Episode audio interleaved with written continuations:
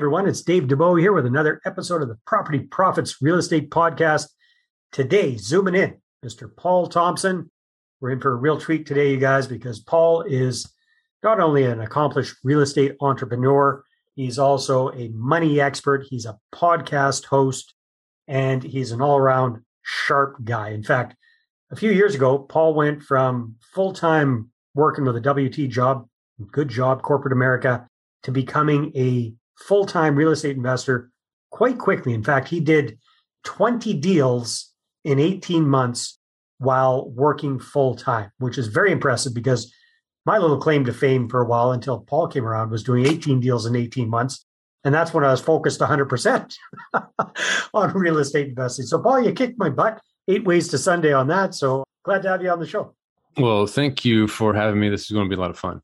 Yeah, yeah, yeah, yeah. Well, let's talk today about some of your your ideas on the importance of creating a new mindset around money because I think that was one of the, the kind of the self growth mm-hmm. steps that you took along your path that helped you to transition from working full time to becoming a full time real estate entrepreneur.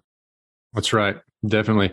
We kind of was raised in a scenario where money was kind of there was never enough of it. Yeah. And I kind of was raised in a bit of a scarcity mindset. And it took me a little while to kind of unwind that programming. I was raised by great people, just heart, uh, salt of the earth, you know, good heart, but they just lived in a scenario where money was always there's always a shortage of money and there was a scarcity mindset. And you had to work hard to make yeah. money that you had. Yeah, that's right.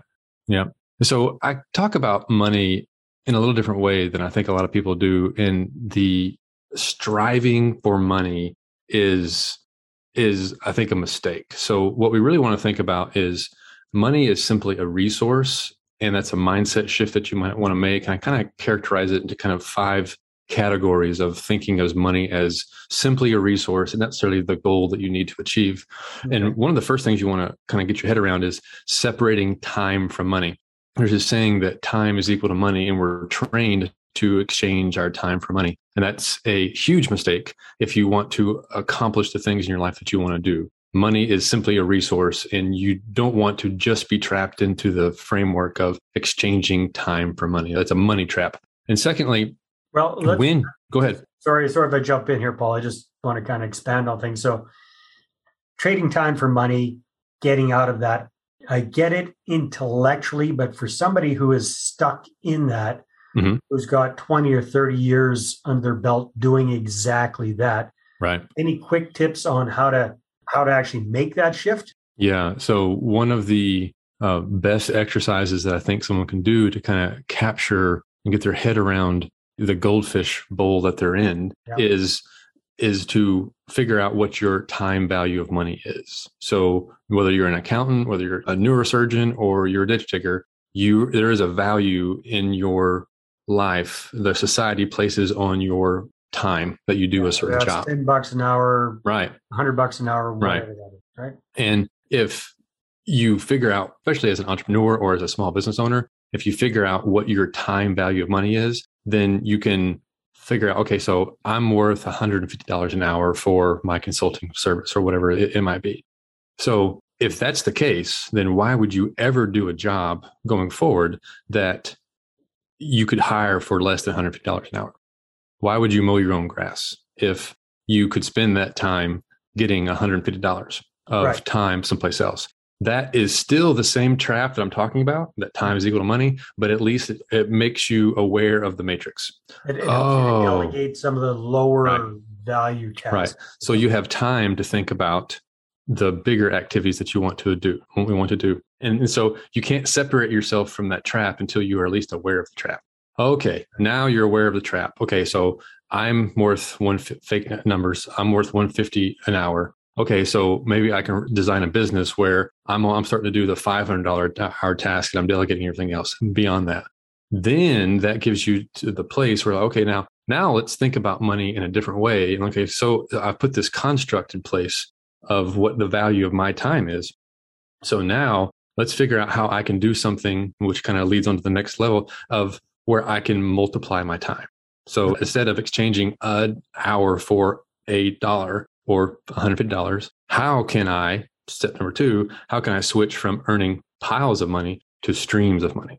Mm. How can I make a decision to buy an asset that is making money for me while I sleep? And that's the streams of money. That's the little uh, dividend. That's the that's the cash flow. That's interest on, on the loan that you paid and that you that you give to somebody else. That's money that's now working for you in a way that is not just your time. And that's the real kind of you know matrix move where you're dodging the bullets. Okay, now I'm aware of the matrix. Now I got to figure out how to work inside the matrix. And to well, do okay, so, that's that's a good point because I think you know the podcast here is definitely focused on real estate entrepreneurs. Mm-hmm. I think we've all drunk the Kool Aid to one degree yep. or another that passive income is where it's at. So yeah, this is where it ties in very very nicely. Yeah, that makes a lot of sense. Yeah, and pa- passive income is that term has gotten come to the point to where it doesn't mean that much anymore. Yeah. And so I like to use the concept of residual income. So you do something once and you get residual income. There's only so many ways to do that. There's rent, there's interest, there's intellectual property. There's only so many ways you can do that. Going to a job and exchanging your time for money typically doesn't offer you that that residual based on one hours of activity. You can also think of it as maybe just like streams of income. What can I do with something else besides my time that creates additional streams of income in the future? And it takes a lot of these, by the way. Like the challenge is if you make $100,000 a year, it takes a lot of little streams of income to, to make up for that. If you're doing rental properties, for example, you may need to buy 30, 40, 50 houses to make up for one job. But now you have assets that are earning you income versus just your time. Plus, there's a hell of a lot more ways to make money from property than just cash. Right. Flow. That's just the introduction, right? Is the cash. That's what people get at first, right? The next step I like to think about when money is that a lot of people don't catch on to this is that value is subjective. So you want to go out into the marketplace and create value. And you think you know what va- what somebody else's value of something is. But it's what people are willing to pay for something is subjective. It's based on their situation. And the most common example that I've seen is that answers this so perfectly or kind of demonstrates this so perfectly is this little ice cream analogy. So, Dave, what is your favorite flavor of ice cream? Tiger. Tiger? Yeah.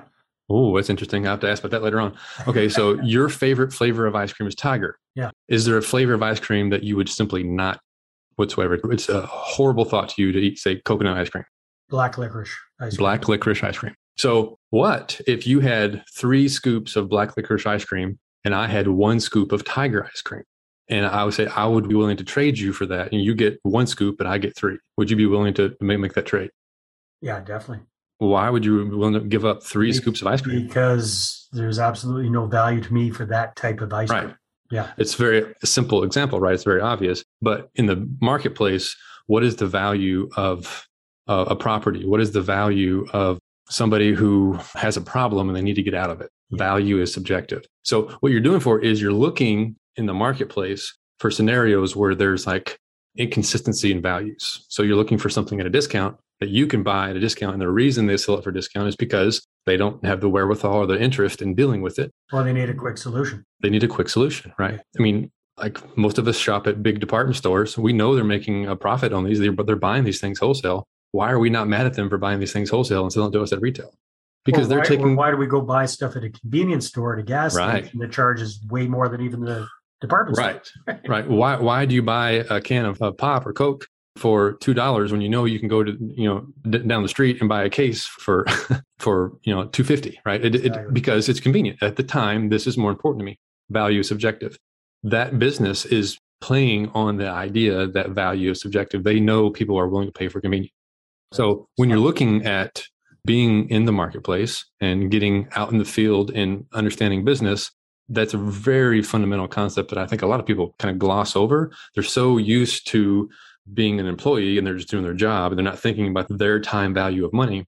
And when you know your time value of money and you realize, oh, well, someone's paying me $150 an hour, or probably they're paying you $75 an hour, but they're charging their other client 150 for your time if you're any have any inkling of entrepreneurship, you you you realize that they're making twice the money on me, and I'm I'm working my, my tail off over here. And it's probably you three times actually. It's probably three times. a lot of times it is three times. So now, what could you do to be in the driver's seat? That's really the question that you're talking about here. Is when you're trying to achieve your own goals and what your goals are. Step number four here is that you don't want more money. You want what money can do for you.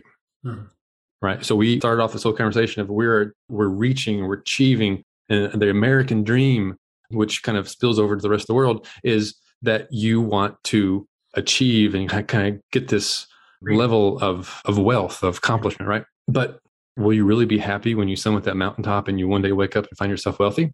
Is wealth the, the actually the answer to to happiness? I think we know intellectually that it's not, but but our behavior and what's in the common popular media is the exact opposite of that. So remind yourself that you don't actually want money. You don't want to be Scrooge McDuck, you know, swimming in this pile of gold. You want what that gold, that money can do for you. Right. right. Figure out what you want personally. Figure out how to go be resourceful enough to acquire the assets and the money that you need to do what's important to you. Do something that matters to you in your life.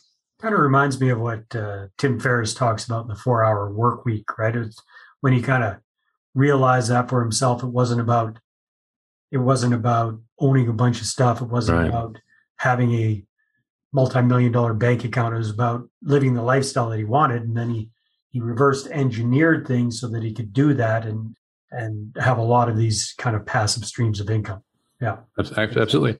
He's a classic sense of he's, he's certainly still working. There's no, no way at all that he's only working four hours a week. So a lot of people miss the point of that because of the title.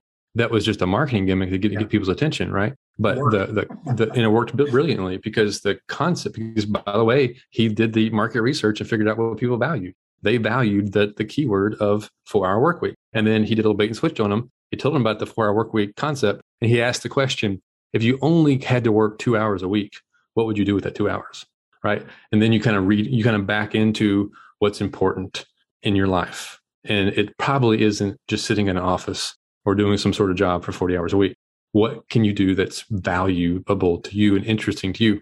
And here's kind of the penultimate or the ultimate point that I'm trying to make here is number five, you have plenty of money for all the things in the world that you truly want. If it's important enough to you, you will find a way to be resourceful enough to acquire the funds, the money, the resources you need to accomplish your goals. If it's important enough to you, because we know what we focus on, we grows. Uh, what we spend our time and attention on improves. And if it's really important to you, you will then find the resources, raise the money it takes to acquire the property uh, or acquire or to build the business or to you know build whatever it is important to you property is a perfect example of this i say all the time that blows people's mind i tell them make offers like crazy make offers make offers make offers raise money raise money raise money and how are you going to raise the money you have to go acquire the property first. Well, how do you acquire something you don't have yet? Well, you get a, a purchase and sale agreement on a property, and the the asset that you found at a discount now will acquire the funds. So that's how you go about being resourceful enough to attract to you the resources, the the funds that accomplish your goals while act, while also solving their problem. And goes back to the value subjective. Why don't they just buy the property? They don't want to. They want to just put their asset to work. So as an entrepreneur, you're going to go be the the creative uh, problem solver. Find somebody out in the marketplace that needs to sell the property now at a discount. You're going to buy it at a discount using somebody else's funds that you teach people how to raise, and then there you go. You have a business. Nice, nice, nice, nice. So there you go. Using money as a resource. I like that. I like the concept. I love your five five points there. Thank you very much for sharing that, Paul. Now we're thinking about doing a presentation, uh, having you do a presentation to our folks about finding good deals because that's mm-hmm. something that you become very, very good at. You did those 20 deals in 18 months right. while working full time. I think you're doing an average of two or three deals a month now that you're full time into real estate investing. Mm-hmm. You definitely have finding motivated sellers or finding good properties at, at a discount dialed dialed in. So tell us a little bit about what you're thinking about talking about in this. Yeah.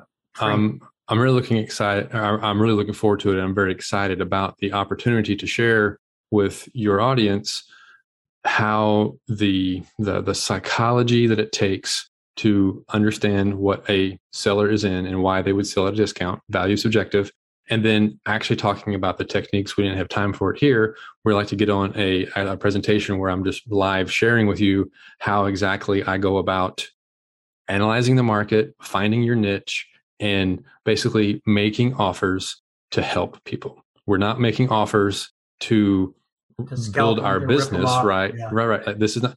Let's go find people that need help and make offers to help. Love it, love it, love it. All right, we'll get that dialed in, and we'll have that in the show notes with this episode. So looking forward to that, Paul. And if people want to find out more about you and what you're up to, what should they do? The best place to go and find me is on myfreedomfoundry.com. That's the community I run of people who are looking to elevate their life, create personal and financial freedom, uh, typically using real estate, but it, there are a lot of people involved in there that are kind of real estate adjacent and have a real estate, a business that's somehow related to real estate. And it's my personal passion now to meet and find the most interesting people in the world and help them transform their lives. Awesome. There we, go. So myfreedomfoundry.com. That's how you can find out more about Paul Thompson and get connected and get rolling with it. All right. Thank you so much, Paul. It's been a lot of fun. I really appreciate it. Thanks. All right, everybody, take care. We'll talk to you on the next episode.